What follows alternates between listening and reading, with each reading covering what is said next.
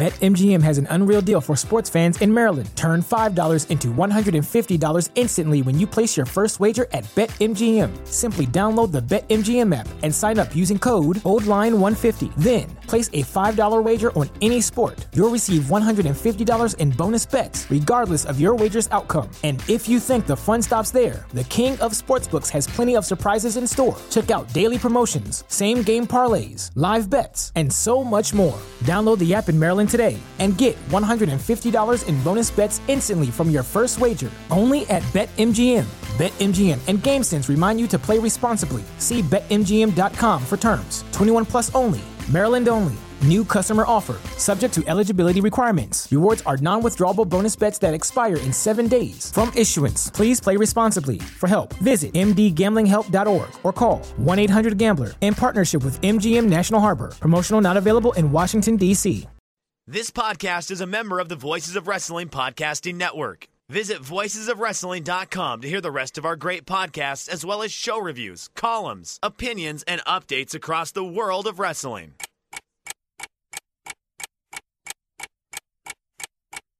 Welcome to Jumping Bomb Audio.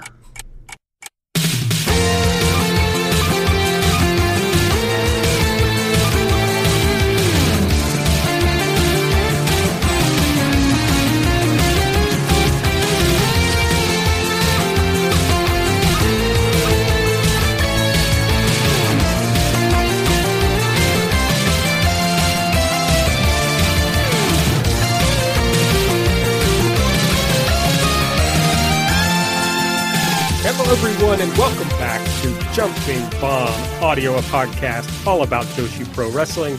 I'm Aaron. I'm joined, as always, by my good friend Taylor. What's up, Taylor? Hey, how's it going? Happy holidays. Uh, just enjoying. I have the fo- I have the next week off from work, so looking forward to enjoying some downtime uh, here at the end of the year. Wow, that's uh, that's very nice. The the week off. I'm pretty jealous. Yes, it's a it's a big perk of the big perk of the job. I see. I had some uh, very rude person file something so that the timeline for me to respond is that I have to file my response on New Year's Day. So That's very nice. not polite. not at all polite. Uh, make sure that you are following uh, our show on Twitter at jbombaudio. Uh, I'm at Aaron Like the Car. Taylor's at Tay Mambo. Uh, you can subscribe to the show by searching for Jumping Bomb Audio on the podcast app of your choice. You get these as soon as they come out, which is uh, Mondays, right? Every other Monday, this show comes out. So uh, if you subscribe, you'll get it immediately. If you use the Apple Podcast app, give us a five star rating and a review. If you'd like to donate to the show, you can do so by going to redcircle.com slash shows slash jumping dash bomb dash audio. And uh, Taylor, you had a special podcast appearance recently. Yes, I appeared on uh, Wrestling Omakase. They did a Joshi Year in Review episode. Uh, I was joined, of course, John, the host, and Luke, who goes by Oyster Earrings on Twitter. Uh, we did a year in review covering every uh, Joshi promotion. That will be up on the Wrestling Omakase Patreon on January 1st. So, a, a perfect time to uh, subscribe to that Patreon and catch that episode. Uh, you've done that, what, two years in a row before this? I think we talked about it on the show. I think this was the third year in a row that that the three of us uh, did the Joshi year in review. So it's it's becoming a holiday tradition. It is, and it's always excellent. So I highly recommend everybody go uh, go and check it out. I've really enjoyed the first two. Uh, on the show today, we are of course going to talk about uh, Nanae Takahashi and Yoshiko appearing at Stardom. We're going to go in depth on the Osaka Dream Cinderella show uh, that Stardom ran on the twentieth. Uh, a little bit on the two Korakuens that kind of bookended that show. We're going to preview the Tokyo Joshi Pro 1 4 show and the Ice Ribbon Ribbon Mania show. All those are coming up soon. So we're going to talk about all that. And there'll be a little bit other, a little bit more stuff in between all that. But let's get it started with uh, the biggest story, certainly in Joshi Pro Wrestling, and that is uh, Nanae Takahashi and Yoshiko coming back to stardom, or at least having some involvement with stardom. If you haven't seen it yet on the December, what, 26th show, the year end climax show, after the main event, they basically played, you know, the, the year end video that they usually play at this show. And then it kind of felt like uh, the show was over, except that uh, Nanae Takahashi and Yoshiko suddenly walked out, uh, jumped in the ring, and the ultimate angle here was Yoshiko challenging Mayu Iwatani to a singles match. Mayu, you know, very deliberately, I suppose, uh, did not accept or reject the challenge, really. And They kind of seemed like they set up some other people so that there could be some other matches before that singles match. Unclear where that's going. Uh, it was funny because it started with Nanae saying, We've come here to sell you on a little fight. And then they never booked a fight to sell us on. So I, I, don't know what the fight is going to be. But anyway, the uh, the Joshi world is a buzz. Uh, Taylor, uh, if you've listened to our whole show, I think we talked about it before, but do you want to explain why this is such a big deal? Uh, sure. Well, um, five years ago, it was in 2015. So I guess closing in on six years ago, uh, Yoshiko and Nanae were both in uh, Stardom. They had both started with Stardom. If you listen to any of the um, sort of Stardom flashback shows we did, uh, Aaron and I did this summer. They were on. They were all over the um, beginning of Stardom, and Yoshiko uh, was involved in a in an incident where she um, injured another wrestler in in um, in a shoot uh, manner, and after that happened, um, Yoshiko went into quote unquote retirement. Nanae left um, Stardom. It was thought that Yoshiko would, you know, go away, but a little while later, Nanae started SEAdLINNNG, um, where Yoshiko joined, and that is where they have been ever since. So, so they had this big controversial moment, um, probably the even bigger than Joshi, maybe the most controversial moment in wrestling in the last decade. Um, there might be a few others, but that certainly is up there. So something that I think a lot of people thought would never happen would be Yoshiko returning to stardom after all that went down and the way that she left. Um, but here she is back, back in the promotion, uh, at least for a little bit. Don't know how long it will be, how many matches, if it's, you know, one match, a handful of matches. Uh, but as Aaron said, it wasn't made clear um, at the year end climax. So we will have to wait and see what the future holds.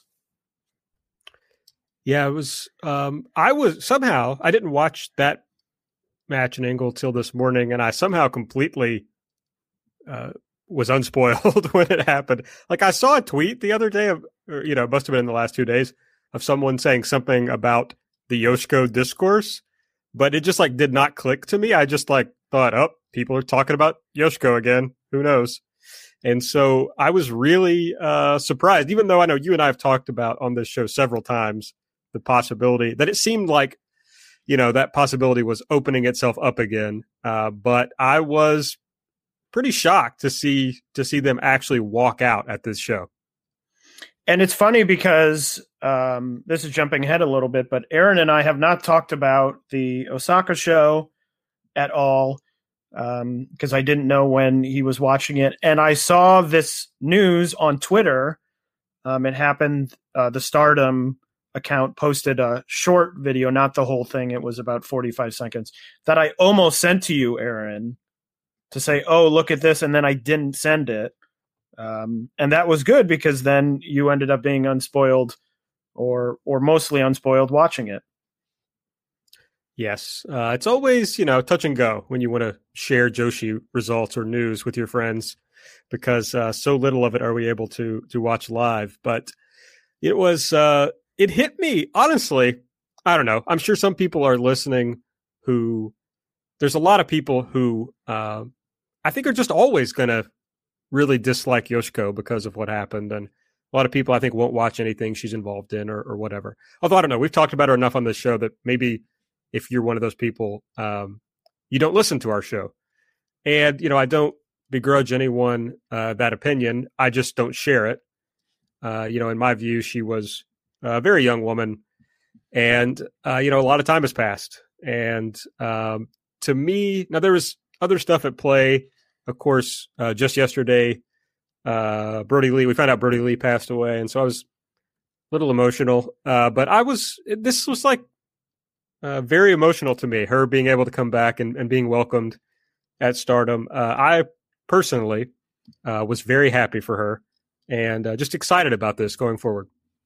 Yeah, and I think we said on our one of our very first episodes, maybe the second episode or the third episode, that Aaron, I agree with you, but really, regardless of what our sort of feelings are or exact feelings are, you know, Yoshiko is a major player in the world of Joshi. I mean, you're talking about she's finishing very highly on a lot of these year end um, awards.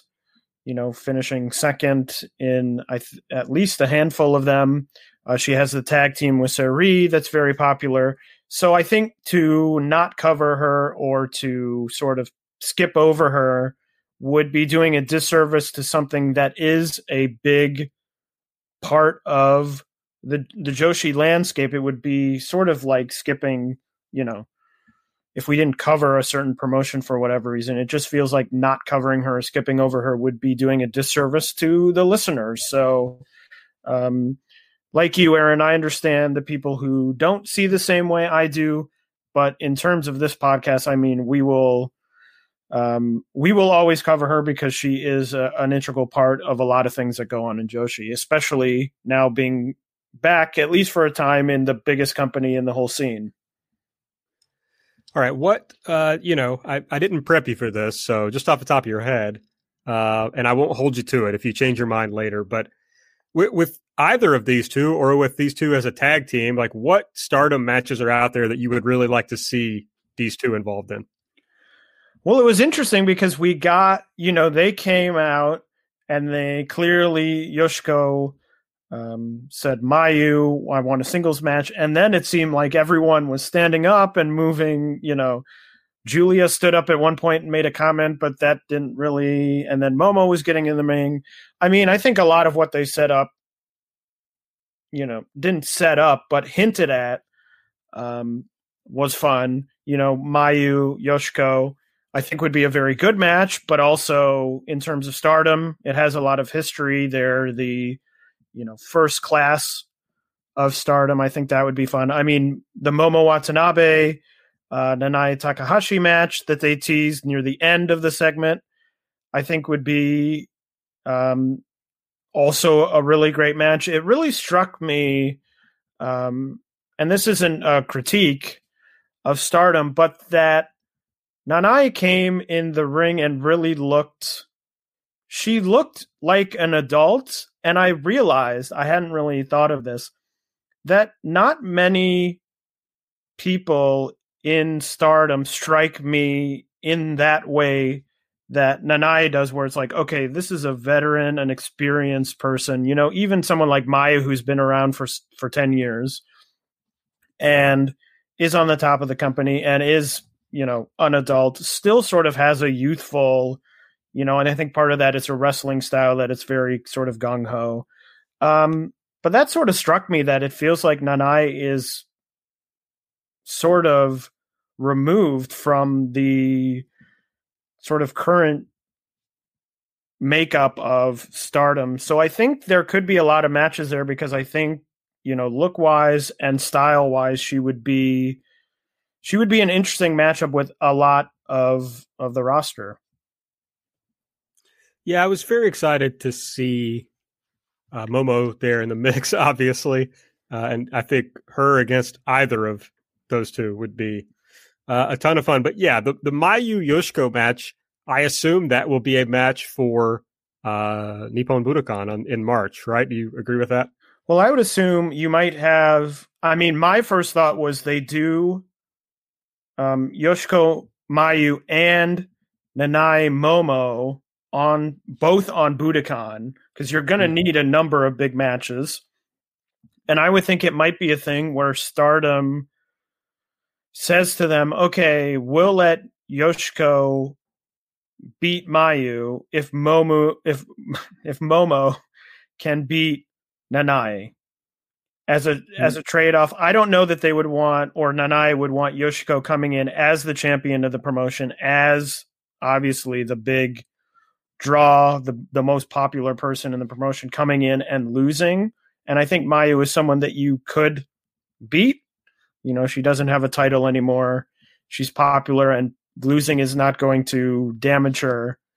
But while you also get someone like Momo, you know, a nice win, even though she's not currently at the top of the card. Hell, I mean, Mayu lost to Takumi Iroha when she was the red belt champion. So she certainly hasn't shown, you know, a, a, reluctance to to lose a big match like that. And I mean, I think that Budokan, as we said when it was announced, they are going to have to. And I mean, part of it we'll talk about in a second with this Osaka show, the attendance.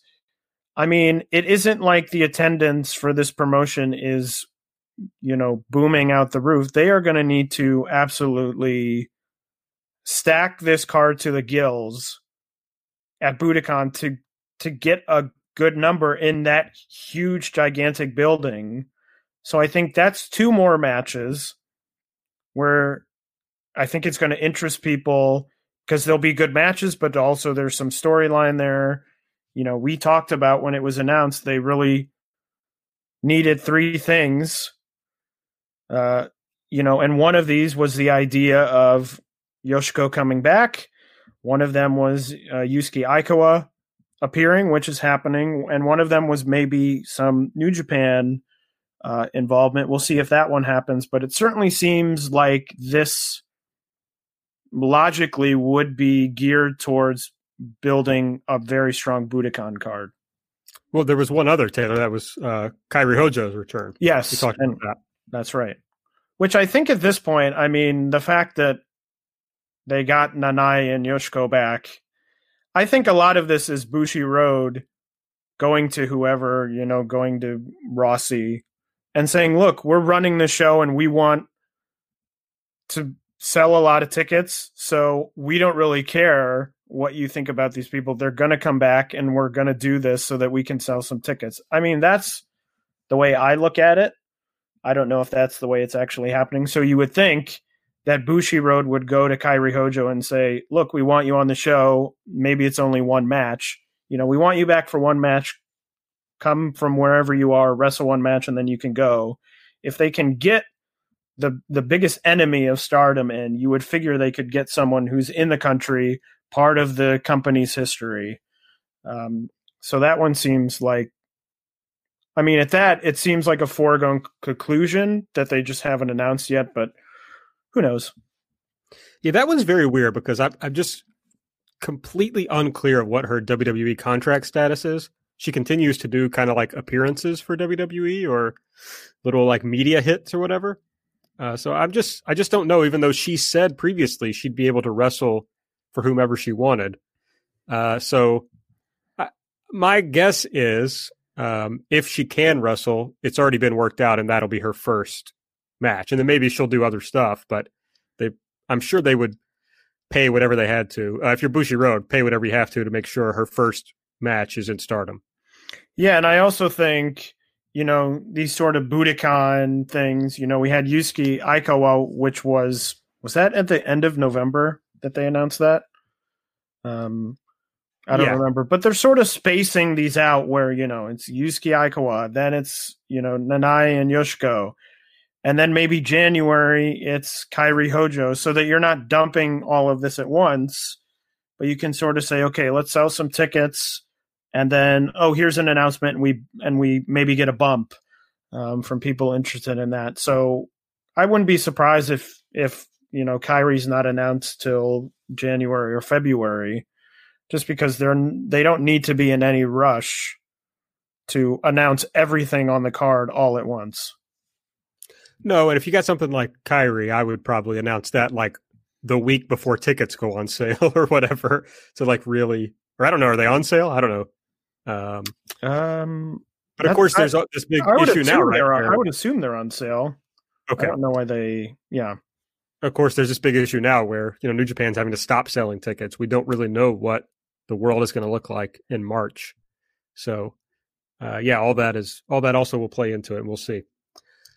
All right, well, we're going to talk about the Osaka show. I want to quickly talk about the 12-16 Korakuen show first, uh, but just a few little notes here. Uh, Mayu versus uh, Saya Ida. Uh, Mayu, of course, won with a single leg crab. This was a really good match. Like, I, I watched it. Like, I went into it excited because I was like, oh, this is kind of just fun. You know, like, you don't, I don't know. I don't know that we've seen this match before, uh, but I was intrigued by it. And then it turned out to be like an excellent match, like a four star level match. Uh, I feel like Ida has just like, on one hand, I'm like, wow, where did this progress from Ida come from? And on the other hand, I, I was reminded on this Osaka show, of course, that she's less than two years in wrestling, you know, so uh, she had plenty of room to uh, to get better, and it makes sense for her to really be uh, improving. But just a match that I would uh, recommend to everyone to check out if you haven't. The uh, Artists of Stardom match, and this turns out weird after the uh, most recent Korakuen, but the Cosmic Angels win the artist titles.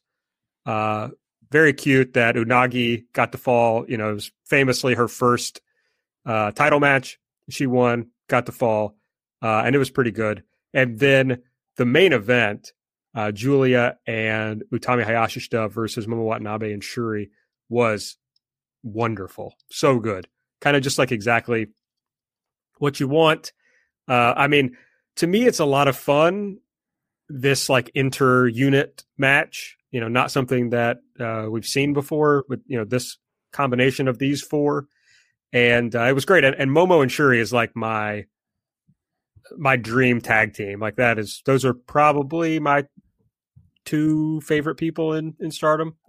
Uh, that's great. But then it's also, it really hit me watching this match, uh, Taylor, that's like, oh, Julia's just like a top level worker.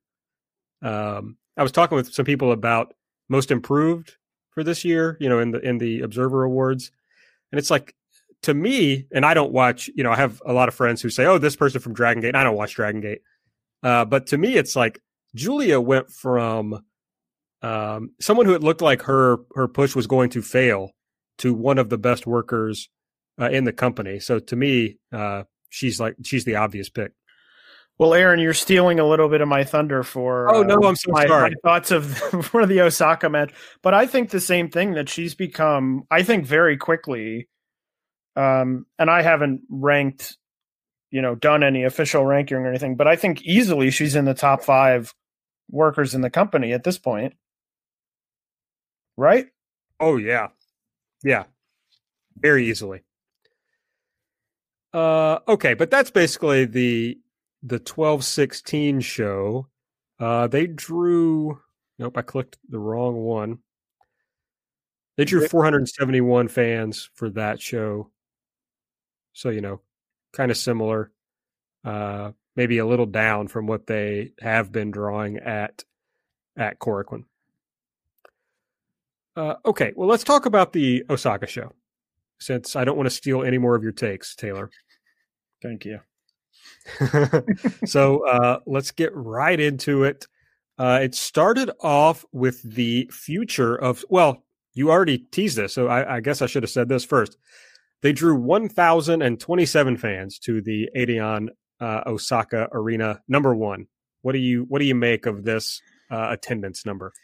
So, I mean, it's not a great number for what the building fits. I actually looked at the last few months of shows that were run in the building, um, which was New Japan, Dragon Gate, um, Big Japan, and there might have been one other, but this was the lowest attended show of all of those. Um, Big Japan beat it by I think four fans. It was like ten thirty one or something.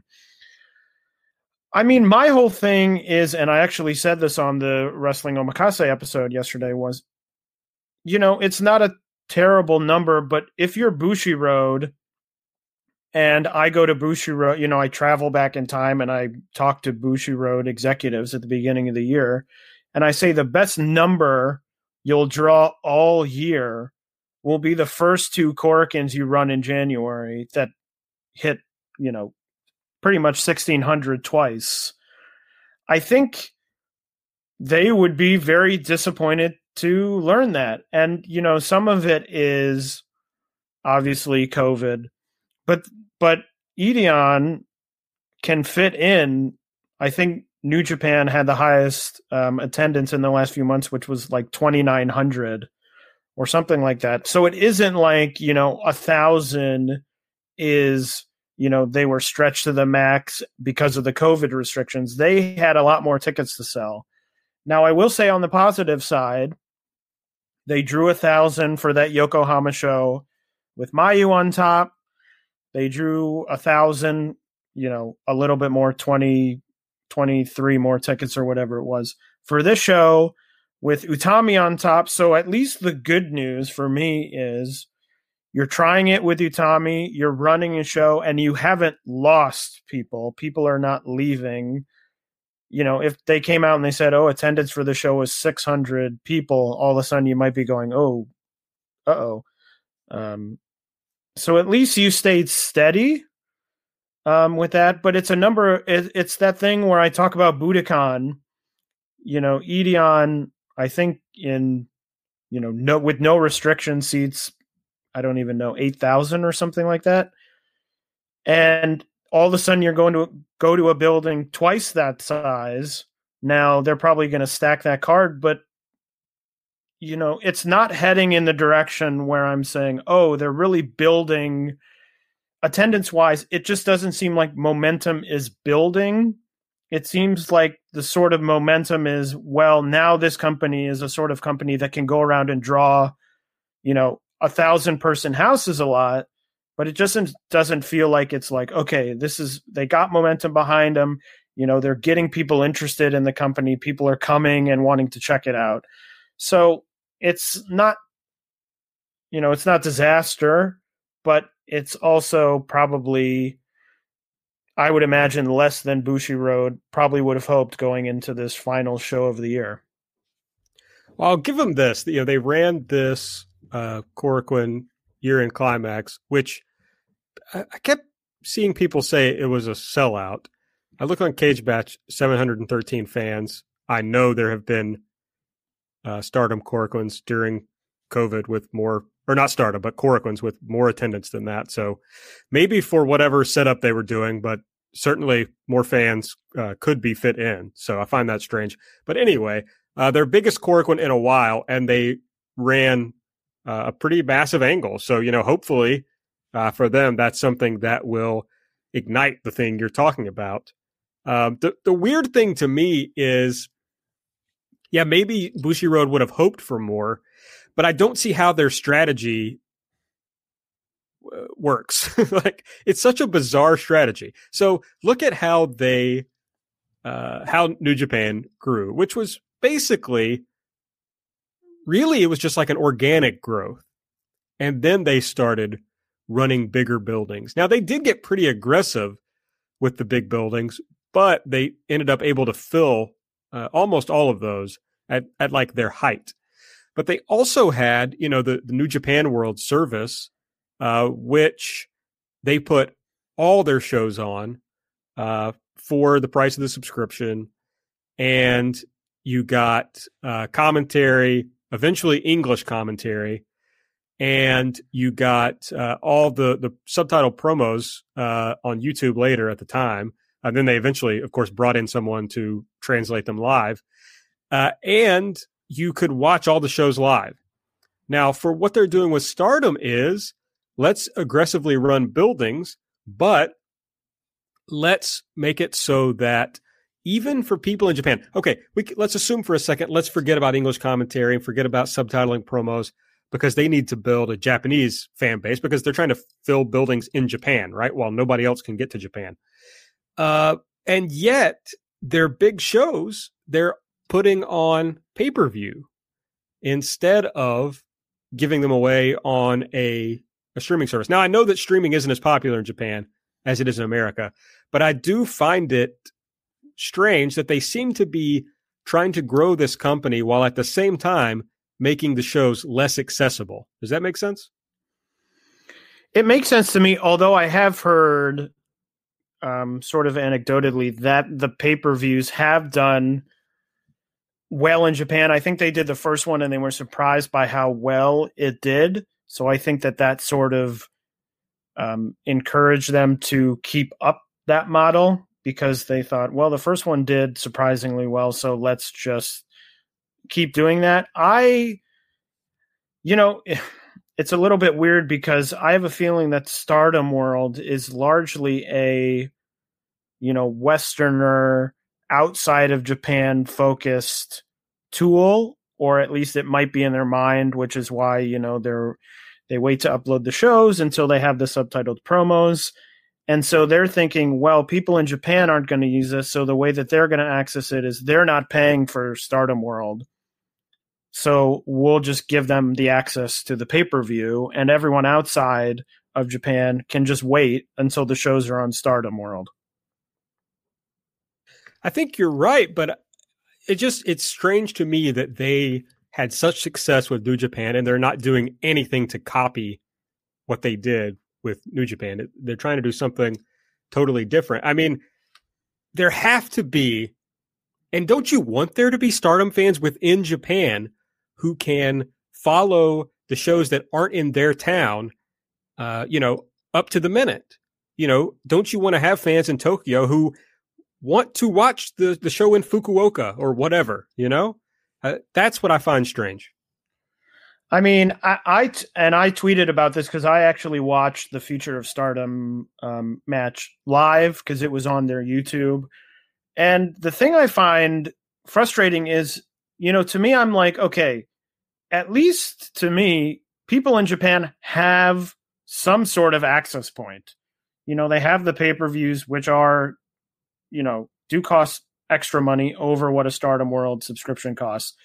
But at least they have access to it because I was watching this Future Stardom match and it was on YouTube. So they had sort of the side comment um, ability scroll and there were so many people you know watching the match saying oh this is this is really great where can i see the rest of the show and you know sometimes a company like dragon gate has done the same thing where they put the first match out on youtube and then they have the commentators say wow you really like this go to dragongate.live and you can watch the rest of the show right now with Stardom, it was, wow, this is really great. I'm really enjoying this. Where do I see the rest of the show?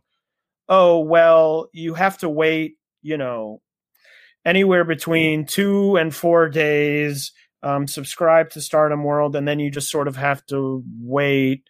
Um, and it's already December 20th. So really, you're only getting 10 days worth. You know, you pay for it now, and then on the first, you're going to get charged again. Um, for the service. And it just to me seems so and there were Japanese people as well watching the free stream. I don't know if those people then went on and bought the pay per view in Japan, but I was looking at the numbers, and at the peak, I think just over 3,500 people were watching that free stream. If you manage to convert even a third of those people, even if you, you know, it's 1,000 people and you charge, you know, you're like, okay, this special show it's going to be ten dollars. That's ten thousand dollars you just made right there from you know these people who are already sitting there going, "Wow, this is great. I want to watch this." And then the match ends and they have nothing to watch. And we're at a time in wrestling where so many companies are easily accessible. I mean, you're thinking about on that same night that the Stardom show was. There was a big, you know, Dragon Gate show, and you have big Noah shows happening, and Tokyo Joshi and DDT, which are on Wrestle Universe.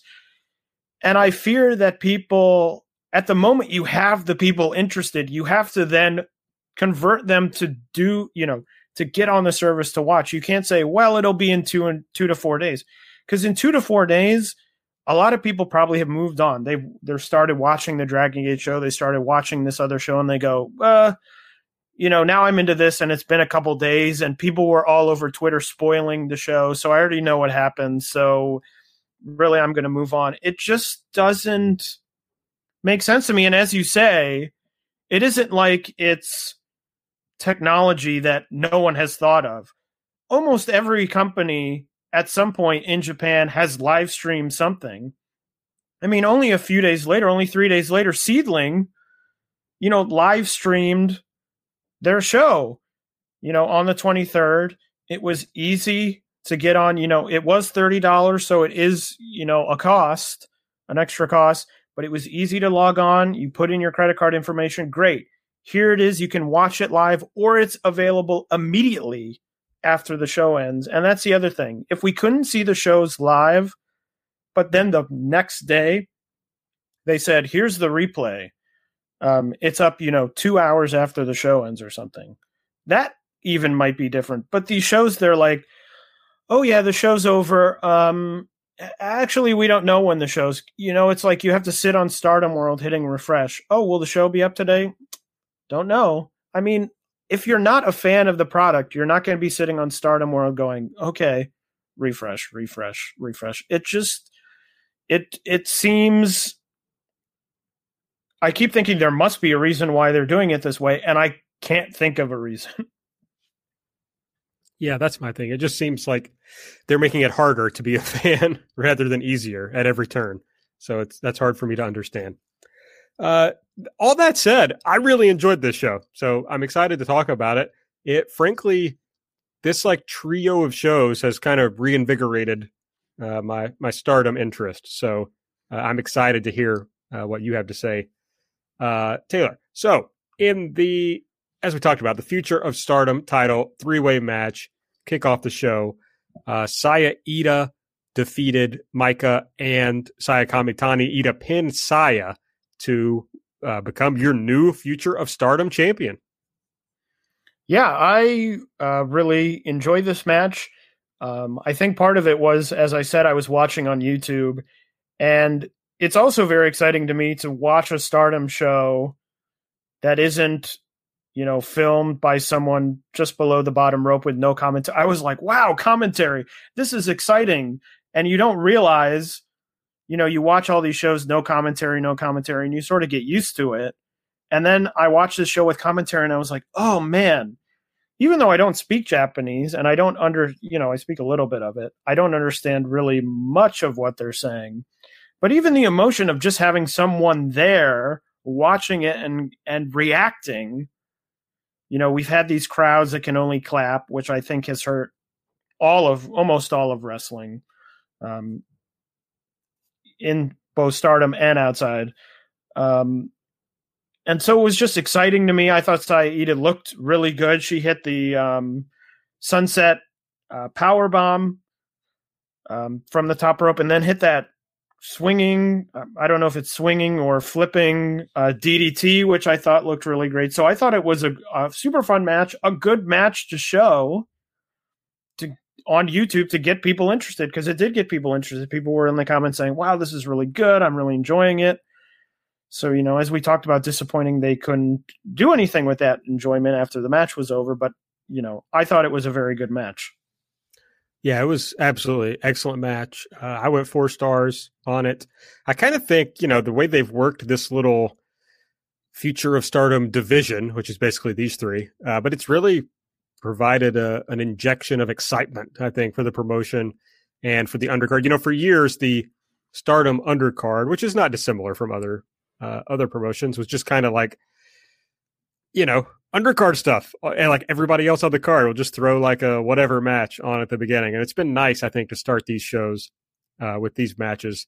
You know, they've been fortunate that they have these three who are all uh, quite good and young, so they can kind of feature them in this way and have them fight for something. You know, it really gives stakes to the uh, to the bottom of the card, and that was a a theme throughout this show. I think of like they they did a better job on this show, other than some of the other big shows of injecting stakes uh, throughout the card in a way uh, that I'm sure we'll talk about later. Uh, after the pro after the match, rather, uh, Iida cut a promo. She said, You can only hold this belt if you have under two years experience. She's almost at two. So she was asking if it could be changed to three years. And I guess we're supposed to understand that that uh, request was approved.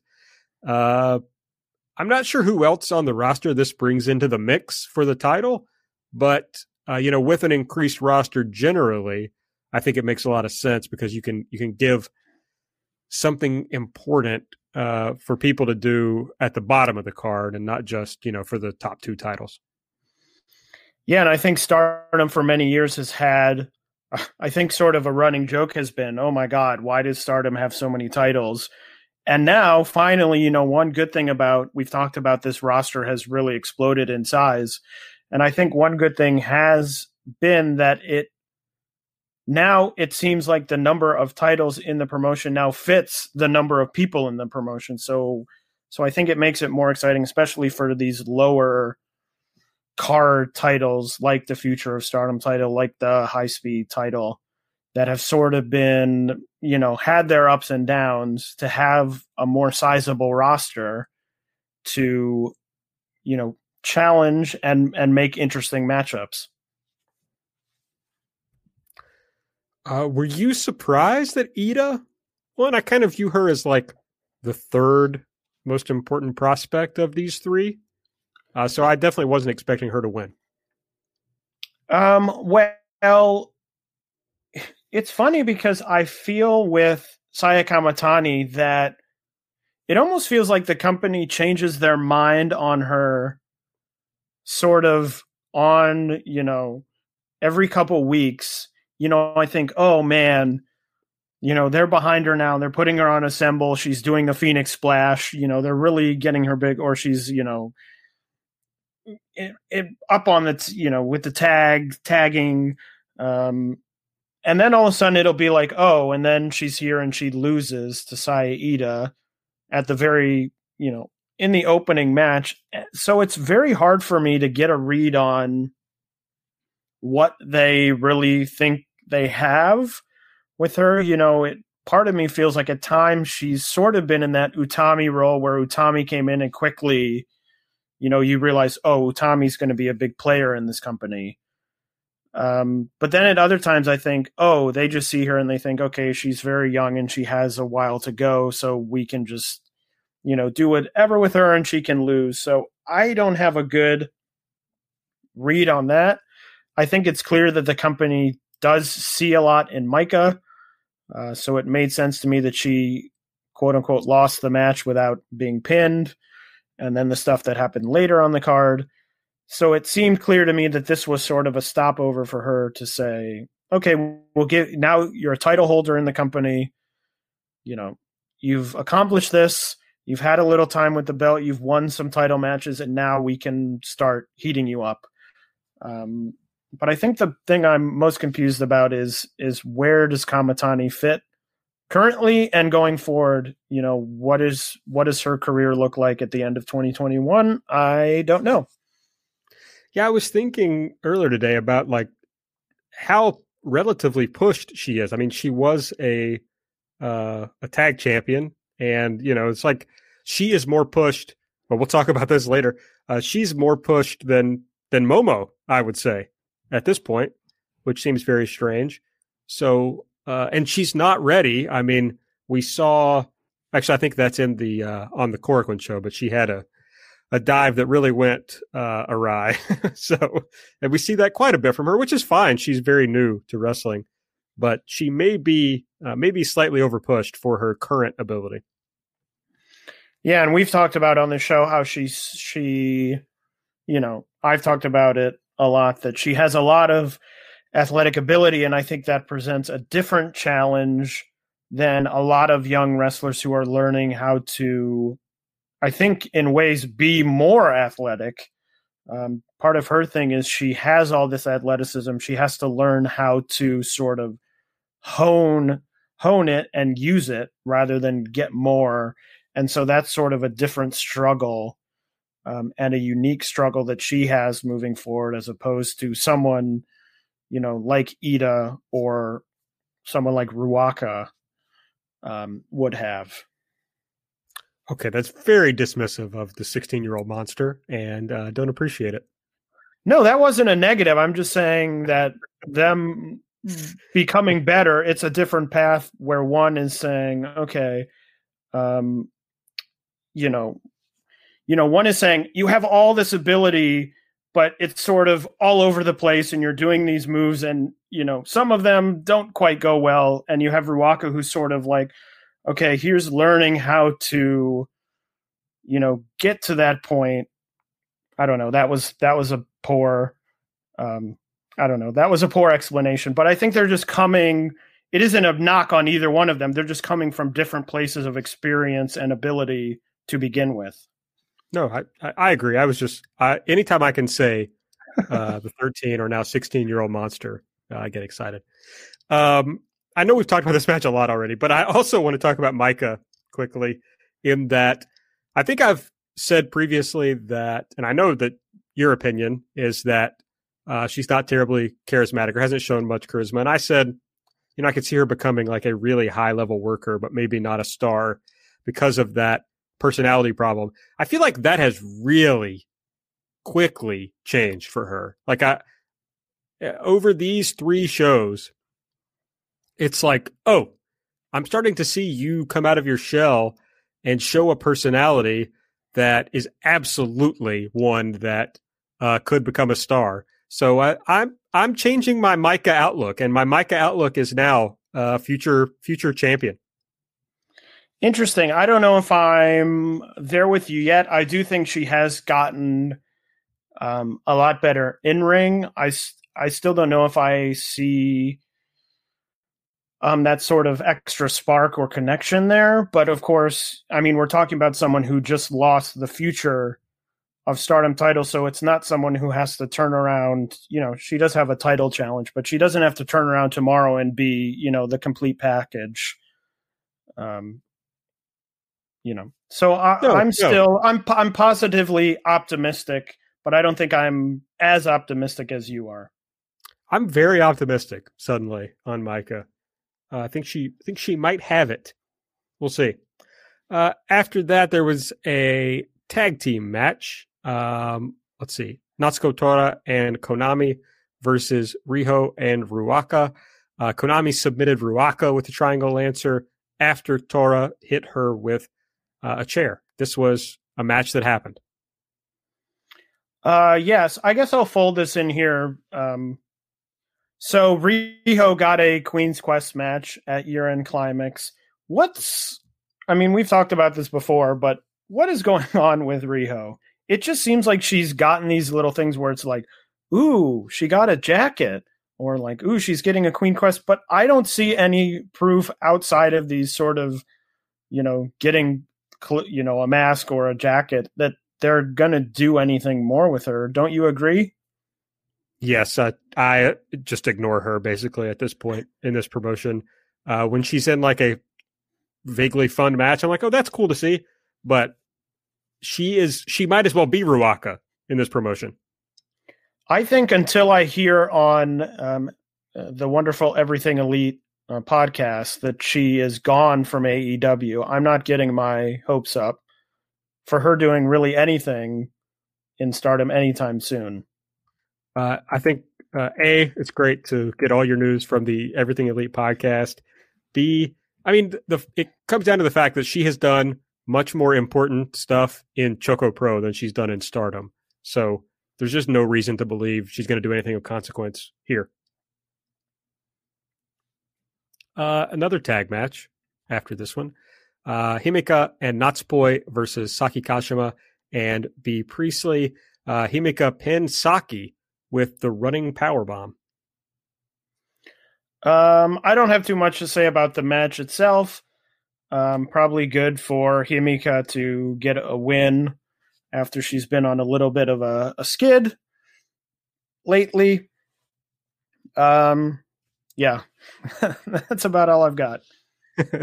kind of a weird match for me. Like it started out with Himeka basically as like the the babyface in peril, like in the Ricky Morton role. You know, I thought that was strange.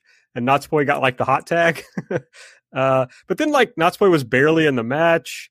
Just a weird match. Uh, but I guess my biggest takeaway was after the match, they're they're exiting, and you know, Natsupoi has that just super extreme white meat babyface type energy, and Himeka's like trying to like smile with her or whatever, and just like I don't know, Himeka's supposed to be a little a little rough around the edges, I think, and so it's kind of um, I'm like, what is this? Uh, what is this unit? What is this unit supposed to be? And what's the what's the vibe of this unit? Yeah, it, big on vibes. big on vibe. Aaron, big on vibes. Uh, Bentley. Yeah, the B uh, stands for big on vibes.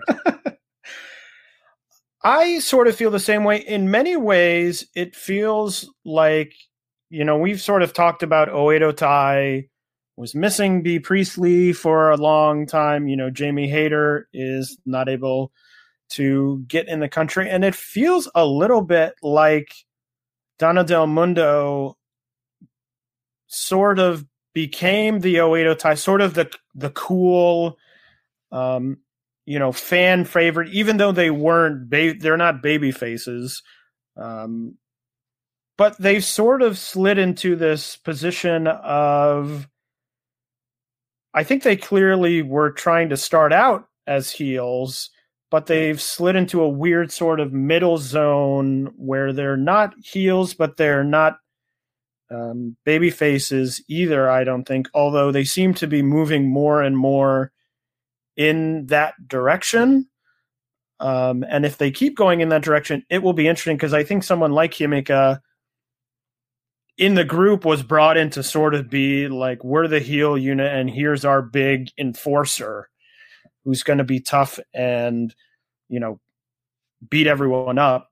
But if the group moves away from that sort of thought it'll be interesting to see what happens. You know natsupoi could become a baby face you know fairly easily and i think Syuri could as well. You know also interesting to see what Maika does because we haven't seen a lot of personality changes from her. So it'll be interesting to see what range she has as well. But yeah, I think it is interesting to see, and as Julia sort of gets bigger and bigger, to see what ends up happening with this group. Next up was the match I know uh, you were most looking forward to, Taylor, for the high speed title. Uh, Azumi defeated Mei Hoshizuki with a roll up. BetMGM has an unreal deal for sports fans in Maryland. Turn $5 into $150 instantly when you place your first wager at BetMGM. Simply download the BetMGM app and sign up using code OldLine150. Then, place a $5 wager on any sport. You'll receive $150 in bonus bets, regardless of your wager's outcome. And if you think the fun stops there, the king of sportsbooks has plenty of surprises in store. Check out daily promotions, same game parlays, live bets, and so much more. Download the app in Maryland today and get $150 in bonus bets instantly from your first wager only at BetMGM. BetMGM and GameSense remind you to play responsibly. See BetMGM.com for terms. 21 plus only. Maryland only. New customer offer. Subject to eligibility requirements. Rewards are non withdrawable bonus bets that expire in seven days. From issuance, please play responsibly. For help, visit mdgamblinghelp.org or call 1 800 Gambler in partnership with MGM National Harbor. Promotional not available in Washington, D.C yeah, I thought this was a great match. You know, it was not the best version of of the match I think they could have. I think part of that is, you know, its position on the card. It got less than 11 minutes. But I think for what they had, I think it was a really good match. It was a really fun match and I think very importantly, you know, the high speed title is one of those titles where it's sort of had a strange history where it's called high speed. It's had holders that I think people would not qualify as high speed. It's just sort of become a another title to be defended in Stardom. But I appreciated that if you watch this match, you could very easily say this is a high speed match. They were going high energy for almost the whole time. You know, the roll ups. Um, Aaron, I'm interested to see what you think of the, the sort of roll up battle at the end because I know previously uh, the marvelous match at Assemble. They did a similar thing that you weren't really into, but I like the sort of vibe of quick pace. You know, trying to get a pin, trying to win. Hey, hey I'm I'm the vibes guy here. Sorry, sorry. uh, uh, I'm sm- you're big vibes. I'm small vibes. Um, and so I really enjoyed it. It wasn't the it wasn't the peak. You know, I went four and a quarter because I thought it was good, but it was still pretty short and didn't quite hit the heights of what I thought it was capable of. But still a very good match. Uh, you have anticipated that I did not enjoy the uh, the, the flash pin uh, segment. It just it felt endless. I was like, hmm, it's just not for me. That style is not for me. So that's all I'll say. Although I also think part of it, at least for this match, um, is that it also enables you, you to have one person lose without having to take a finishing move or something like that, where you can just say, "Oh, well, they were going pin for pin, and it just happened that Mei Hoshizuki lost." So I do think that probably also factors into the decision to do a finish like that, as opposed to the the marvelous match at Assemble, which probably you could have had whoever lose to, whoever else in that match. So yeah. All right. The next match we had an Artist of Stardom title elimination match. Uh, the Cosmic Angels team of Mina Shirakawa, Tam, Tam Nakano, and Unagi Sayaka defeated the Stars team of Mayu Iwatani, Starlight Kid, and Gokigen Death. The final elimination was Mina pinning Death uh, to to get the big win. So, um, Taylor, what did uh, I, I, you have suggested? You got some big thoughts on this match, so I'm I'm pretty intrigued. So here's the thing: I thought this match was totally and completely uh, lame. I thought it was terrible. Wow. Um, my thing is, you have this sort of new fledgling unit, the Cosmic Angels. You know, you're building them up. They win the titles at the Korakuen. They have this big elimination title match against their former stablemates, which they win by eliminating two of the members by just sort of pushing them lightly um, from the apron. And the third member they eliminate is a person who almost never wins any matches. And then Mayu and Starlight Kid get on the mic and go, well, that was stupid because you, uh, you know, Mayu said, oh, I didn't even break a sweat because you just pushed me over the top rope. And Starlight Kid then gets on the mic and is like, yeah, that that was stupid. You want to go again because we already beat you, you know, whenever that was last week or two weeks ago with Saya Iida. I just thought it was a, it was a terrible way to. It's almost like this match should have been first, and then the match where they win the titles, you know, the artists or stardom titles should have been on this show where they get the definitive sort of, hey, now we're a unit and we're going to, you know, we got to get better. And oh, look, we beat this team. We pin them in the center of the ring you know, with no doubt. Instead, it's just like, oh, Mayu climbs to the top rope. Whoop! I pushed her. Like, I'm like, I get the over the top rope rule in the Cinderella tournament, for example, because you have people wrestling multiple matches. And so the thought is, well, I, you know, I need to get, you know, get this person out because I might have to wrestle, you know, two, three, however many more matches for the rest of the night. But this just seemed, it just seemed like it was like, well, this this new unit that we have, they really, you know, showed stars that they're very powerful by pushing two of them. You know, like Starlight Kid was sitting on the apron, and they were like, Woo. and it's just uh, it, eh, these big shows with these unit matches. You know, we talked about the unit disband, the the Tokyo Cyber Squad one, which I also didn't like because I just think no one comes out of these matches looking any looking any good or looking impressive at all. I have to strongly disagree with basically everything you said. Uh, I thought this was a, a lot of fun. I mean, I talked earlier about stakes on this show, and I was thinking as this match began, like, ugh, no stakes here in the middle of the show. We're kind of just waiting to get to the top two matches. And then they put this little elimination match in where I thought it it um, added a lot of fun to this part of the card for me personally. Uh, I mean, I think they should address adding stakes in the middle of the card in other ways, other than just like, oh, here's an elimination match. but it did help on this show. And also, I mean, I, I disagree because one, I think Mina Shirakawa came out of this match looking pretty good. I mean, she got the big win. Uh, you know, she's uh, the, the, victor at the end of the match. I thought that looked good for her. Unfortunately, you know, we found out that at the Korakuen show, she broke her nose. She's going to be out for two months. Uh, but I thought this was a good way to kind of establish Mina. And then also, I, I hear what you're saying about the kind of order of these matches, but I don't think the, the ultimate feud here is is Tam versus Mayu. And so I think this kind of all plays in service to that or in service of that. Uh, so it doesn't really bother me in that way.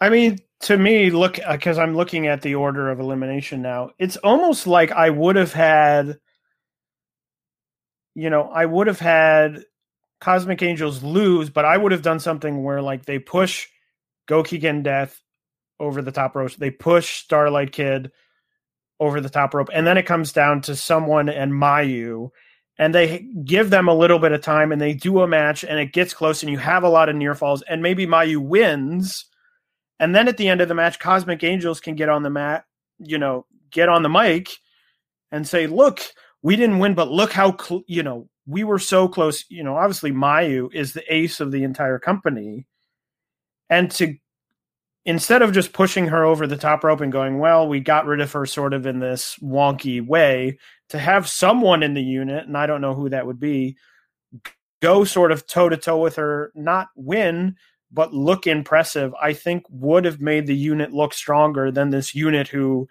pushes most of the people over the top rope. And then Mayu gets on the mic immediately and says, Well, I didn't even sweat because you just pushed me over the top rope. I mean, that made it even. I was like, Well, she's right. Well, I mean, first of all, I got to disagree that uh, you all you get over more by winning than you do by losing. You look stronger if you win than if you lose. So I'm glad that Cosmic Angels won, although they turned around and had them lose at the Korakuen. So in the at the end, it really doesn't make any sense. Uh, but to me, it's like Mayu saying that more gets heat for the her eventual match with Tam, and I will basically reweigh all this when that match happens. If if that match happens and Mayu beats Tam, then all this was very dumb. and if it ends up in uh, Mayu putting Tam over and kind of elevating her up the card, uh, then all this was really good. That's that's my view. Wow, some interesting uh, uh, an interesting divergent divergence mm. from us. Usually we're uh, usually we're pretty close. I feel. Yeah. Well, I'm I'm glad it's good. We hadn't discussed this at all, so it's good that we uh, had a different way of looking at it. After the match, uh, Tam announced that the Cosmic Angels were leaving Stars and forming a new unit. Uh, as you said, Mayu said she's going to crush Tam at Osaka Edion Arena in January. Uh, Starlight Kid wanted Shi, Mayu and Iida to challenge again for the belt since they beat this team at Shinjuku Face. Uh, Unagi wants to accept. Tam agrees. Uh, not sure. Actually, I think I saw. I didn't look at them, but the January cards have been reworked, right? Because of um, because of Mina Shirakawa's injury. So I'm not really sure what they're planning to do with all this. Although I don't think we have a card for that Osaka show yet. Just the first few days of January. Yeah, I think it's just the first the first three shows in January have have at least some matches announced, and I think past that, um, there's nothing yet. Okay, yeah. So I'm not sure what they're going to do since Mina is apparently going to miss uh, two months. That match is not up yet on Stardom World, so I haven't seen, uh, you know, how she got injured, but I'm sure we'll see that soon enough. Uh, after this, they kind of did uh, somewhat of an intermission where they unveiled the new Stardom logo. Do you have any thoughts on the new Stardom logo? Um, I don't. I I, I don't hate it. It does seem to, to me it lacks a little bit of personality. Um, just sort of saying the word stardom in this, you know, black and white font. And part of, you know, this is just my personal opinion. This isn't really a a critique on the logo is that I sort of like logos, you know, that are, you know, a little bit strange. You know, one of my favorite promotions is SEAdLINNNG, which is, you know, obviously a very bizarre thing. But you talk about, you know, New Japan, their logo still has a big, you know, lion on it. And so I, I understand that it's clearly a way to sort of rebrand this as a more, you know, to draw in more people. But I do understand some of the critiques that it looks sort of a little bit lifeless to me. It's definitely uh, more grown up in a way. It's like the like when I was watching some of this, uh, what's up from the year in climax on the screen in the back, they still had the old Stardom logo, but then on the on the match, you know, like the little bug up in the top left hand corner, they had the new logo, and it's like, wow, this really looks more serious, you know, or more more grown up than the old logo, and it just depends whether that's good or bad to you, I suppose. I mean, it, it looks like exactly what happened. A big corporate company bought Stardom and then gave them a corporate logo. That's what it looks like. I mean, and at the end of the day, whatever the logo is, if the wrestling is good, I it doesn't really matter to me. You know, if the wrestling is bad, it doesn't matter how much I like the logo. Um, it's, it's not gonna it's not gonna make me what I I don't really look at the logo and make decisions on whether I'm to watch the company or not. Um, so yeah. All right, and then they also announced uh, their Tokyo Dome participation, uh, just basically that they were going to be on the shows. Uh, we now know the matches, which of course I didn't put in the notes like a dummy. Um, but um, basically, the big takeaway from the they, matches they they are in the upcoming. Sh- I put them in the upcoming shows. Oh, did you? Okay, I Sorry. did. Yeah, that's, that's, my bad. I got you. Uh, thank you. So we're gonna have now. There are two dark matches. So they, uh, if if you're not going to be at the shows, you're not going to see these matches. Um, Mayu and Tam versus Giulia and Syuri. That's funny since now they're working this Mayu versus Tam feud, uh, and then a trios match with Utami, Saya Kamitani, and Azumi versus Himeka, Maika, and Natsupoi. Uh, wow. Uh, Queen's Quest gets a trios match, and Momo Watanabe is not in the match. Well, the thing I found interesting, you know, a lot of people were saying, well, these matches are continuing, you know, the sort of storylines with um, Utami and Maika in a match together. But my thought is, to me, you're presenting these matches on a New Japan show where probably a large majority of the crowd doesn't watch stardom or doesn't follow them all that closely or maybe has seen very little. And it seems a bit odd to me not to put Utami, who is now your top champion, in what to me reads as the bigger of the two matches, which is this Mayu, Giulia Syuri Tam match just because that's the person currently you're trying to heat up. And it seems weird to go to a place where you're going to have a lot of eyes on your product and say, okay, here are the big four people in our company. And also, here's our champion who's down in this match, you know, teaming with Saya Kamitani, who we talked about, really has received an uneven push. And Azumi, who is sort of in that mid card level, you know, high speed title. So that to me was the was the weirdest part of it. Yeah, I mean, to me, especially if you look at at the match they put on for last year, it makes more sense for Utami to be in uh, the the tag match, and and then you could have just had Momo in the, the trios match. Uh, but because in, continuing storylines, your continuing story, you know, the people at home are not going to see this, may, maybe at all, or maybe they'll see it much later because they're dark matches. They didn't air last year during Wrestle Kingdom. You know, you're in a venue, people aren't going to be, you know, probably sitting paying 100% focus. So to me, what's going on in your company currently is less important. Obviously, you don't want to break, you know, you don't want to put heels and faces together or, or things like that. But I just think for the top match, you want to say who are the top four people that we really want to get over now, and here they are. I think Mayu, Giulia, Syuri is a good three, but I just would have put Utami in instead of Tam. Yes, or I mean, I could be convinced that you should put Utami in instead of Syuri, uh, but Utami should be in the match.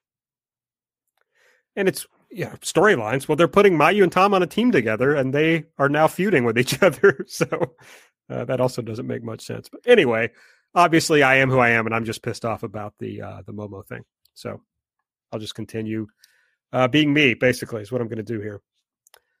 Uh, okay, and then the the top two matches on the show: uh, Giulia versus Syuri, a double title match for the SWA title and the Wonder of Stardom title, and uh, you know, to essentially no one's surprise, it went to a 30 minute draw. Yeah, 30 minute draw. Uh, we talked about it on the last show. Um, this was a an interesting match for me. I thought that uh, uh, large portions of it were very well worked. Um, this was the match where I had the saw, same thought you did, Aaron, where I said, "Wow, Giulia is really a great, you know, worker."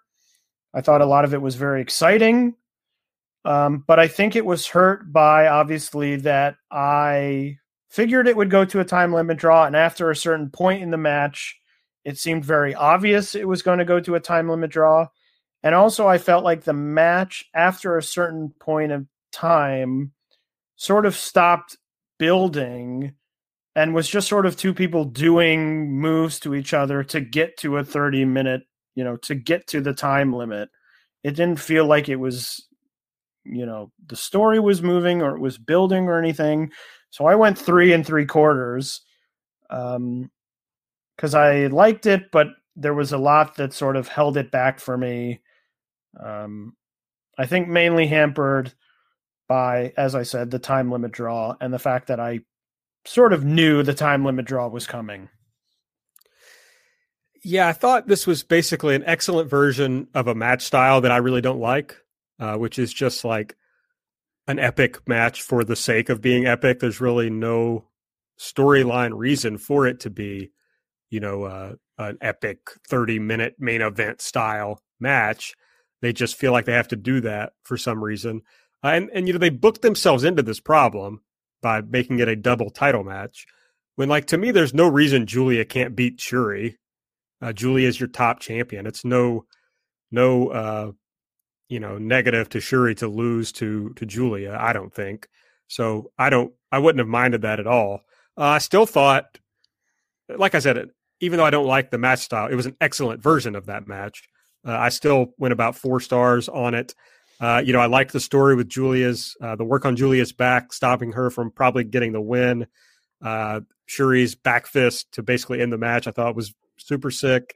Uh, so it was a really good match. It was just like, yeah, I knew from minute one that it was going for 30 minutes, and um, it's hard for me to care about it uh, when that happens uh, and especially just in that style of match. And you know, I think that working that style of match right before this Utami Momo match hurt it, hurt the Utami Momo match because that match had a reason to be epic. They have this like really, um, this really earned feud between the two of them. You know, this history between the two of them that lends itself to needing this like epic blow off. Right? They've gone uh, one, one, and one in their three matches. This is uh, I know it's the fourth match, but a rubber match, you know, to really uh, set off who's the better of the two.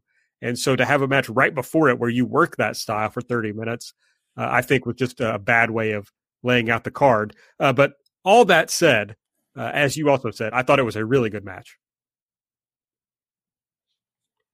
Uh, that did lead us into the main event for the World of Stardom title. Utami Hayashishita defeated Momo Watanabe. Um, because this was, you know, the pay per view, they didn't put the n- name of the move, and I can never remember the name of the move, but basically a spinning razor's edge. yeah. Um, so I. I guess my feelings on this match are sort of complicated. Um, I didn't love the match. I didn't dislike the match. Um, I just sort of fell in the middle. I think I probably would have gone like three and a half. Um, I think well, one big drawback was at no point did I think Momo was going to win.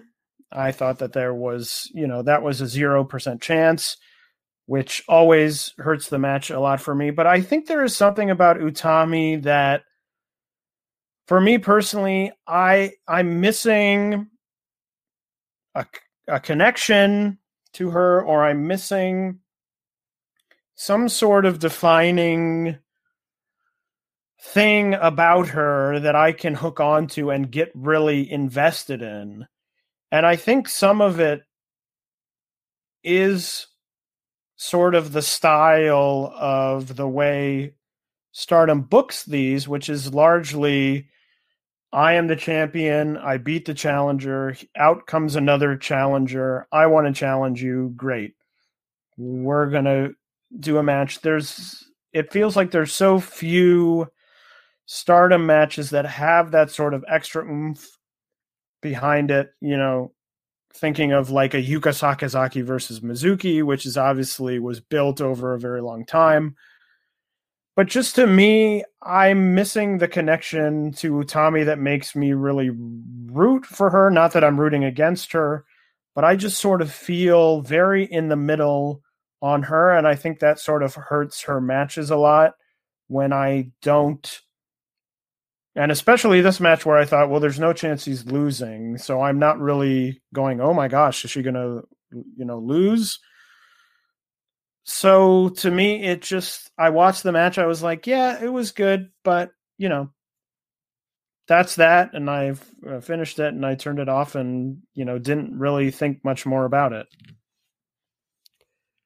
Uh, so this, if we had recorded the award show this week, this would have been my number one match of the year. Wow. I adored this match. Uh, I all it was hurt a little bit by by the fact that I knew Momo was not going to win, but I just thought it was worked perfectly, man. That uh, the early leg work uh, that Momo kind of shook off and then dominated. I mean, Momo got most of the the large percentage of the offense in this match, um, and frankly, she's better on offense than Utami is, so that that worked uh, for the match.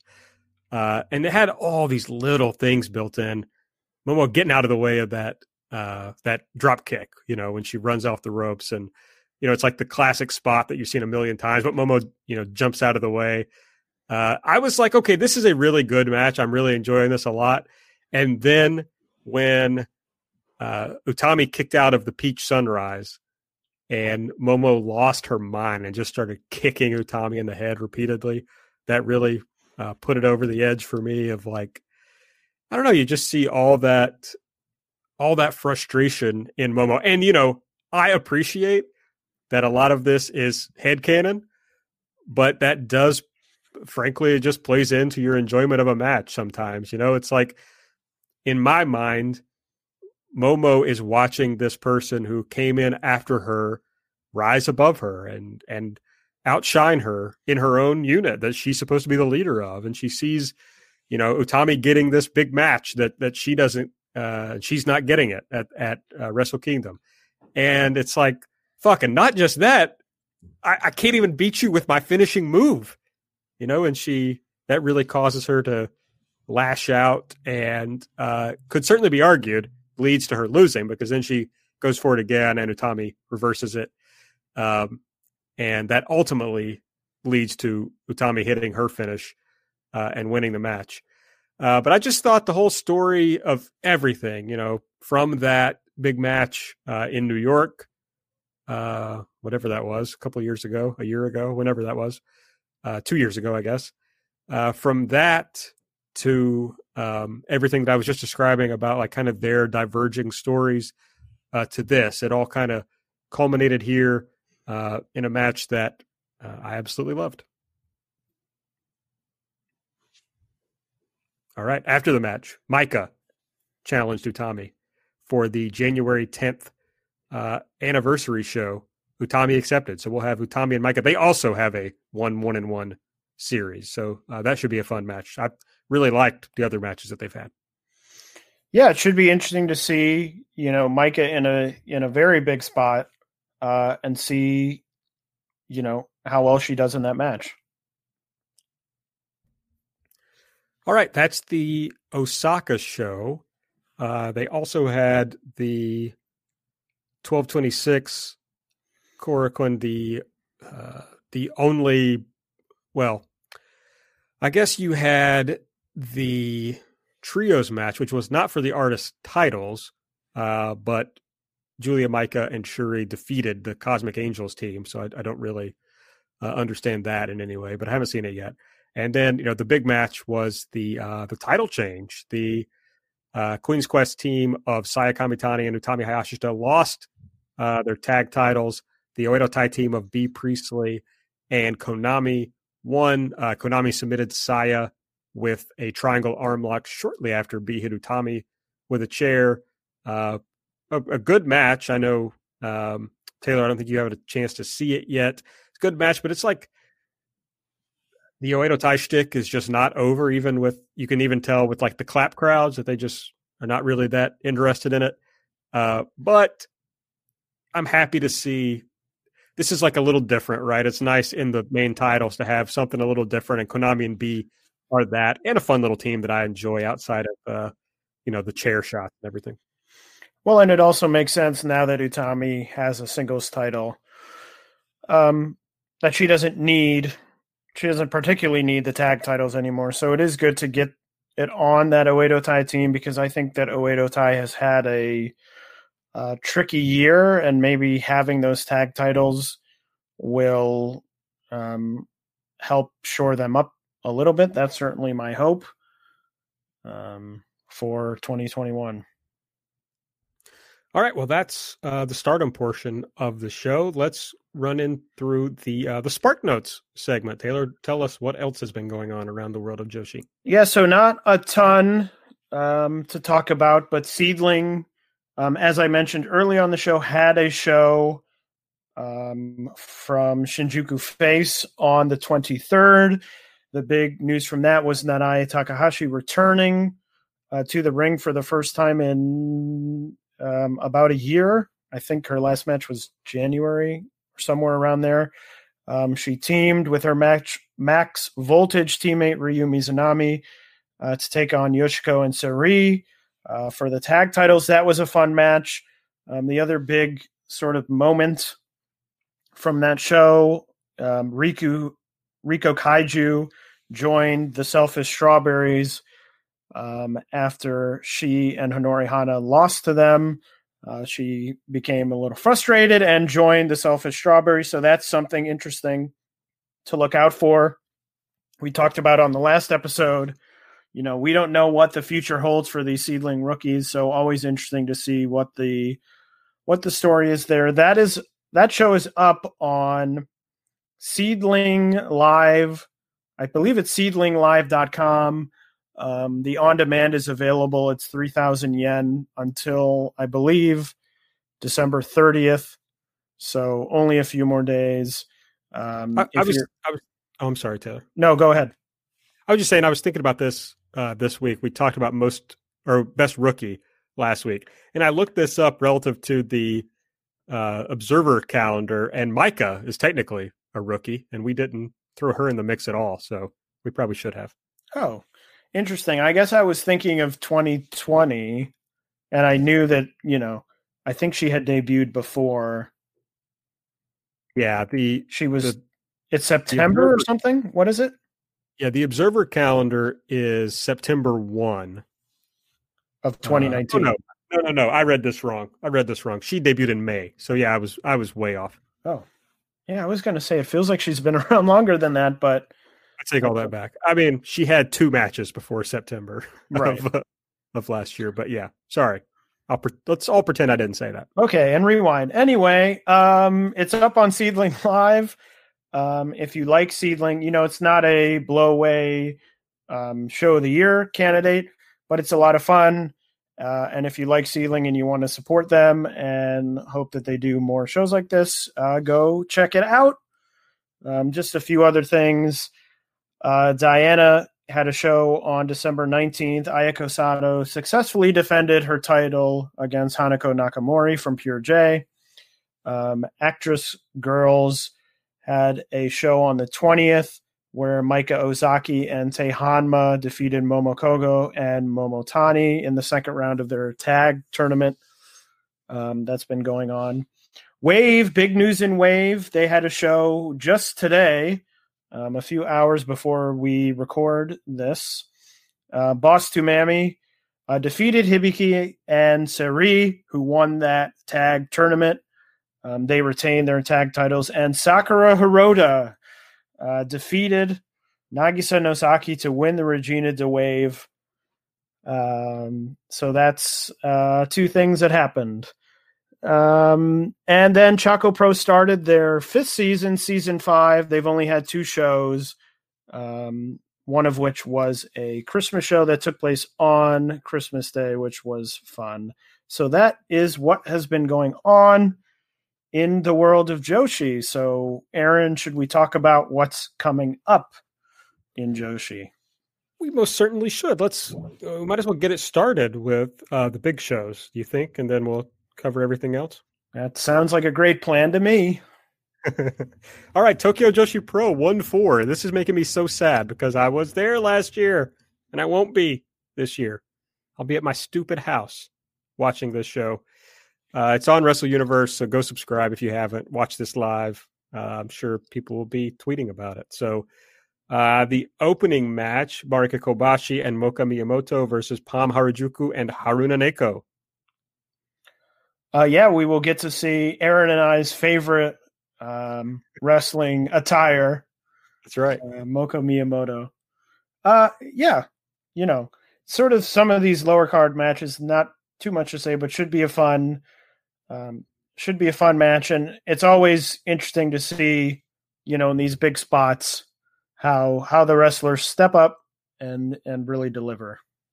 This is probably not the opening match, is it? I'm looking at this order here, and it looks. Yes, I will say that this is not. It isn't in. Uh, they haven't. I don't think they've announced the match order yet. Um, but this will probably be one of the one of the opening, one of the lower card matches. Um, uh, well, also this will be one of the lower card matches, I would assume. The uh, Arisu Endo debut match. She's debuting against Suzume. Yeah, an interesting spot for Suzume, uh, getting the new uh, debut.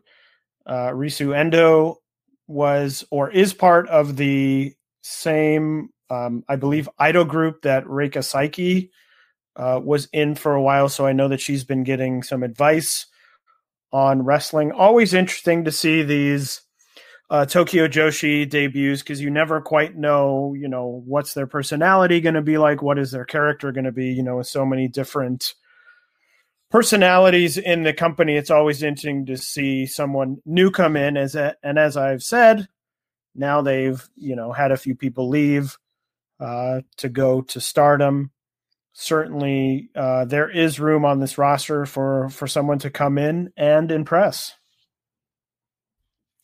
Uh, Shoko Nakajima versus uh, Hyper Misao. This is a, a, rematch of sorts from last year's one four show where they had the match where whoever lost lost their name and had to go by a new name for a period of time.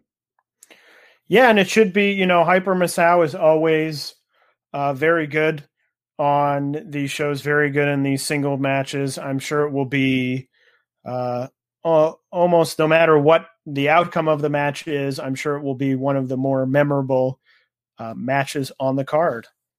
Absolutely. I know uh, the one from last year was uh, Saki Sama and May Saint Michelle versus Hikari Noa and Seina Shiori. My memory serves me correctly. Seina Shiori debuted on this show last year. So uh, we get to see kind of her growth over the year.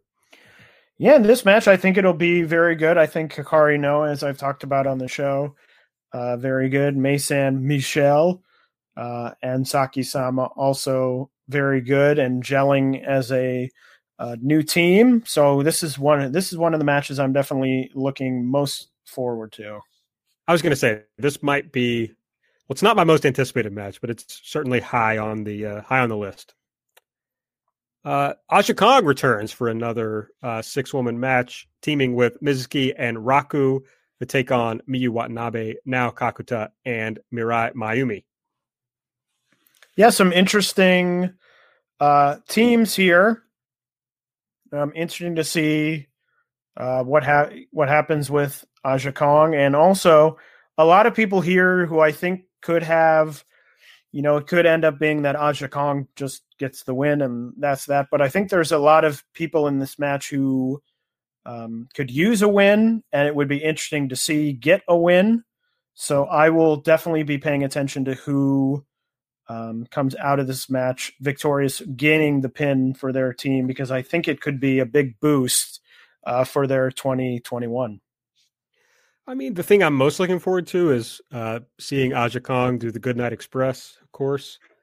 Uh, but you look at some of these folks, especially Mizuki, Raku, Miyu Watanabe. It's like you, I'd like to see them higher up the card, really, in, in more in in matches with with bigger stakes. Now, Aaron, it's interesting that you're exciting to you're excited to see the Goodnight Express saying that you admitted on this very program that you uh, are anti Raku. Okay, um, that's that's a little far. I, I love it. I I I do agree, but I think that part of it is actually sort of a, a uh, positive thing for Tokyo Joshi in that they do now have a lot of people who they can put at the top of cards and now that they have a lot of people who they can put at the top of cards it's you know it's not always going to be guaranteed that you're you know that everyone is going to get up up there for every show and for every big show. Um so you know i understand what you're saying but i think you can look at it as a positive in that um you know tokyo joshi is definitely growing um, and gaining talent all right, the business end of the card. Uh, this is probably the match I'm most looking forward to: Miyu Yamashita versus Maki Ito. Yes, I and think, Maki, uh, Maki pinned Miyu last night, right? She did with a new, I believe it's a figure four pinning combination. Yeah. I think is what it was called. I don't know if it has a name yet. It um, it does. Hold on, I'll find it. Um, but it was very interesting because that the the match that they just had people were people were saying, "Oh, it's a bit strange to run a match, you know, especially of this caliber." and run it again. I think that match was picked because it was a draw. It was sort of a fan draw um, situation. But now I think that gives you know this match a little bit more juice to see if Maki can you know sort of you know not a total upset, but pull the upset twice in a row, especially on a on a big stage. Um, you know, this one four show for Tokyo Joshi definitely draws in um, the fans and a lot of people who are checking it out for the first time. So hopefully, um, this will be a, a, very, very good match. The Ito Royale is the name of the move. Interesting. See, it's. I thought coming into it that like Maki Ito needed to win the match, you know, they they have a history, uh, and Miyu has come out on top. But this, her beating uh, Maki beating Miyu last night, kind of, I don't know, changes my whole. It screws up my whole world. I'm like, uh, I don't now. I have no idea what's happening in this match. Yeah, I don't know.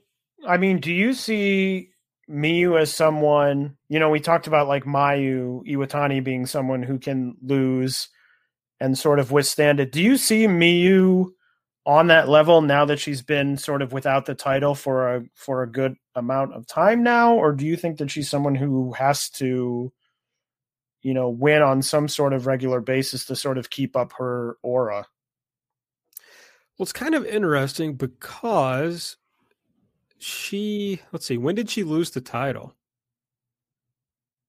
It was a long time ago, right? She lost it was it like a year and a half ago?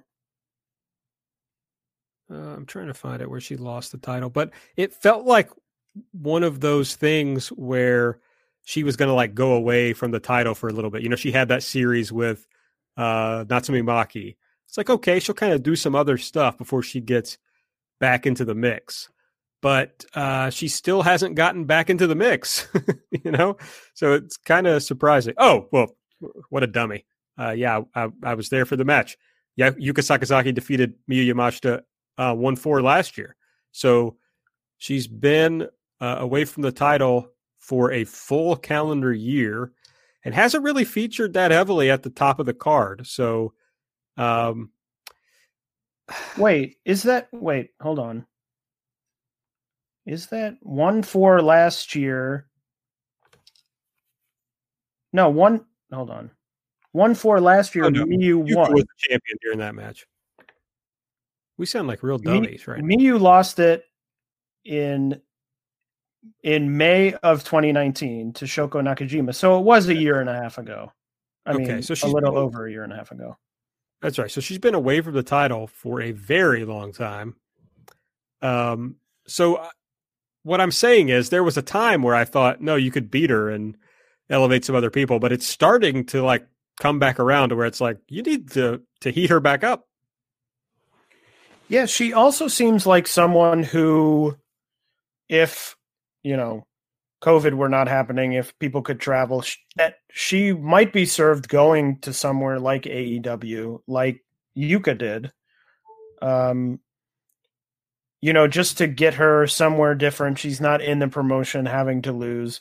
But I do think she's sort of on the border of is she now just becoming sort of a nice name in the upper mid card you know, for people to gain as, you know, oh, now I've beaten so and so, but how long can you sort of do that until you say, well, yeah, you beat them, but so has everyone else. So yeah, it's it's hard to say. I th- I think we'll find out, you know, if Maki wins this match again and beats her twice in a row, I guess we'll see I, I, I guess we'll see if she still does have that aura.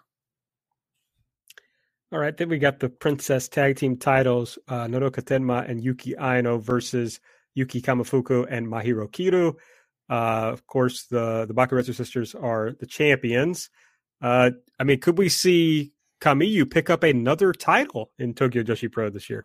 Hmm. I I feel a little bit torn, but also part of me thinks, well, they're not going to have the Bakuretsu sisters lose the title after you know it's been about two months or it will have been about two months at that point. Um i i mean i think it would be interesting if they did win you know if yuki and mahiro did win but mm, no I, I i think uh the bakuretsu sisters retain the i think they retain the titles. And then we've got the big uh, Princess of Princess title match, Yuka Sakazaki defending the title against Rika Tatsumi. Uh, this does not feel like a one where there feel like one where there's going to be a title change to me. Yeah, I um, bet against Yuka at Wrestle Princess, and it turned out I was wrong. So this time I will not do that. Um, yeah, I think I think Yuka uh, remains champion, but I think it'll be um, obviously, an excellent match, big stakes in a big venue, two good wrestlers. So uh, this is one I'm very, very excited for. All right, what's the what's the time on this one? When does it start? The, on our episode? No, no, this oh. show. um, I'm just gonna tell people when they can uh, tune in question. for it. Hold on, let me this was bad. it's usually it's usually around the noon um, time. Hold on, I'm going to figure it out, and I'm going to tell you right now. Nope, I'm not going to tell you right now. oh boy, this is good. Yeah, this is good. I loaded up. Okay, yeah, gong gong time is eleven thirty. Okay, uh, so that'll be nine thirty. Nine thirty in uh, Eastern Standard Time. So 9:30 p.m. Eastern time. So yeah, like that's a great time to uh, watch wrestling. Watch what Taylor? A good, a great time to tune in and watch wrestling. Absolutely. Okay. Uh, the other uh, bigger show that's going on soon is Ice Ribbon's Ribbon Mania show. Uh, this is on December 31st, 11:30 Japan time, so also 9:30 uh, Eastern Time, and that's a Nico pay per view. Yeah, it will be on Nico. This is a a fun show. We get to uh, talk about Nanae Takahashi again, who was announced as X. They had an X for the show. Um, there will be a six person tag Hamuko Hoshi, Tsukasa Fujimoto, and Nanae Takahashi against Rina Yamashita, Ibuki Hoshi, and Haruka Sakushi. Um, they also have three title matches uh, Risa Sera versus Akane Fujita in the Fantast Ice title match, which is going to be a four corner match. I believe that's what it is. Uh, the tag title match will be Kurumi Hiiragi and Mochi Miyagi versus Mayuki and Maika Ozaki. That should be fun. And then the uh, main event um, title match, Suzu Suzuki will defend her title against Saori uh, No. That one is one I'm super looking forward to. Very excited um, to see the show because I think that should be uh, a really excellent match. So definitely worth checking out. I believe it's either fifteen hundred.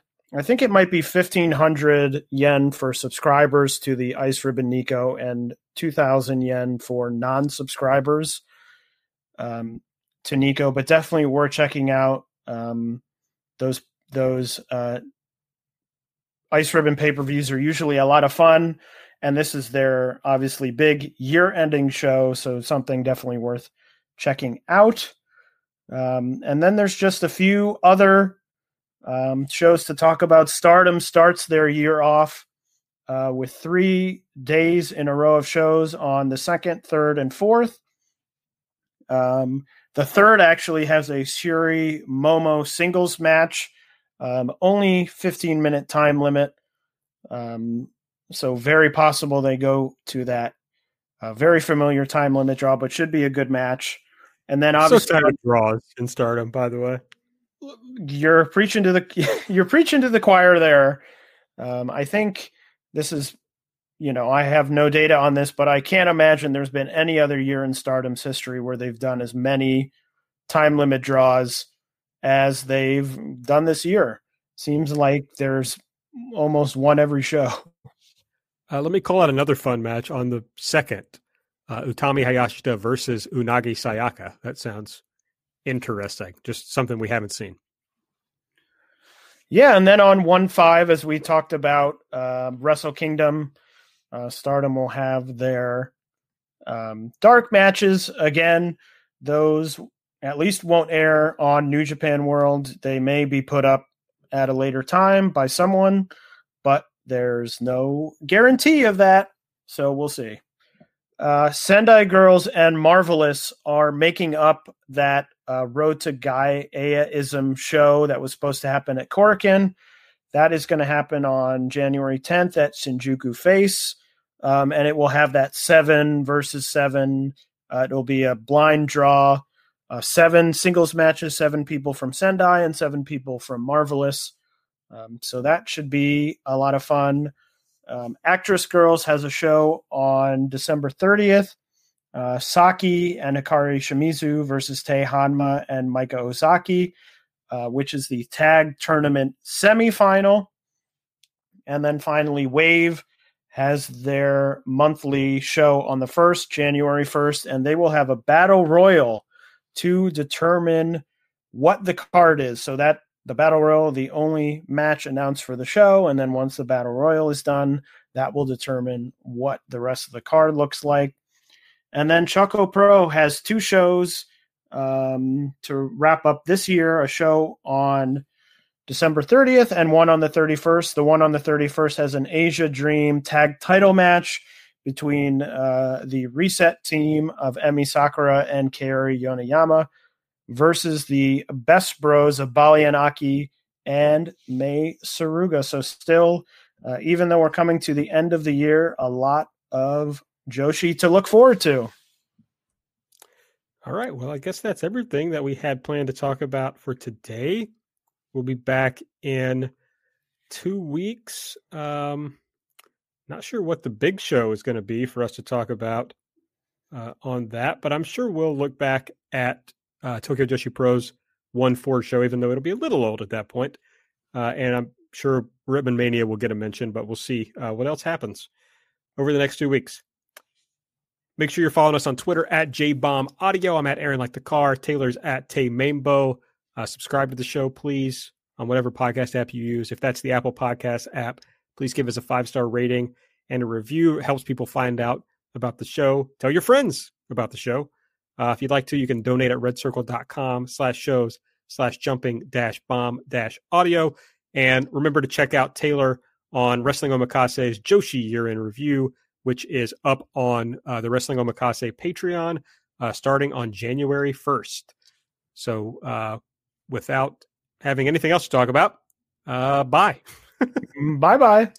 BetMGM has an unreal deal for sports fans in Maryland. Turn $5 into $150 instantly when you place your first wager at BetMGM. Simply download the BetMGM app and sign up using code OldLine150. Then, place a $5 wager on any sport. You'll receive $150 in bonus bets, regardless of your wager's outcome. And if you think the fun stops there, the King of Sportsbooks has plenty of surprises in store. Check out daily promotions, same game parlays, live bets, and so much more. Download the app in Maryland today and get $150 in bonus bets instantly from your first wager only at BetMGM. BetMGM and GameSense remind you to play responsibly. See BetMGM.com for terms. 21 plus only. Maryland only. New customer offer. Subject to eligibility requirements. Rewards are non withdrawable bonus bets that expire in seven days. From issuance, please play responsibly. For help, visit mdgamblinghelp.org or call 1 800 Gambler in partnership with MGM National Harbor. Promotional not available in Washington, D.C.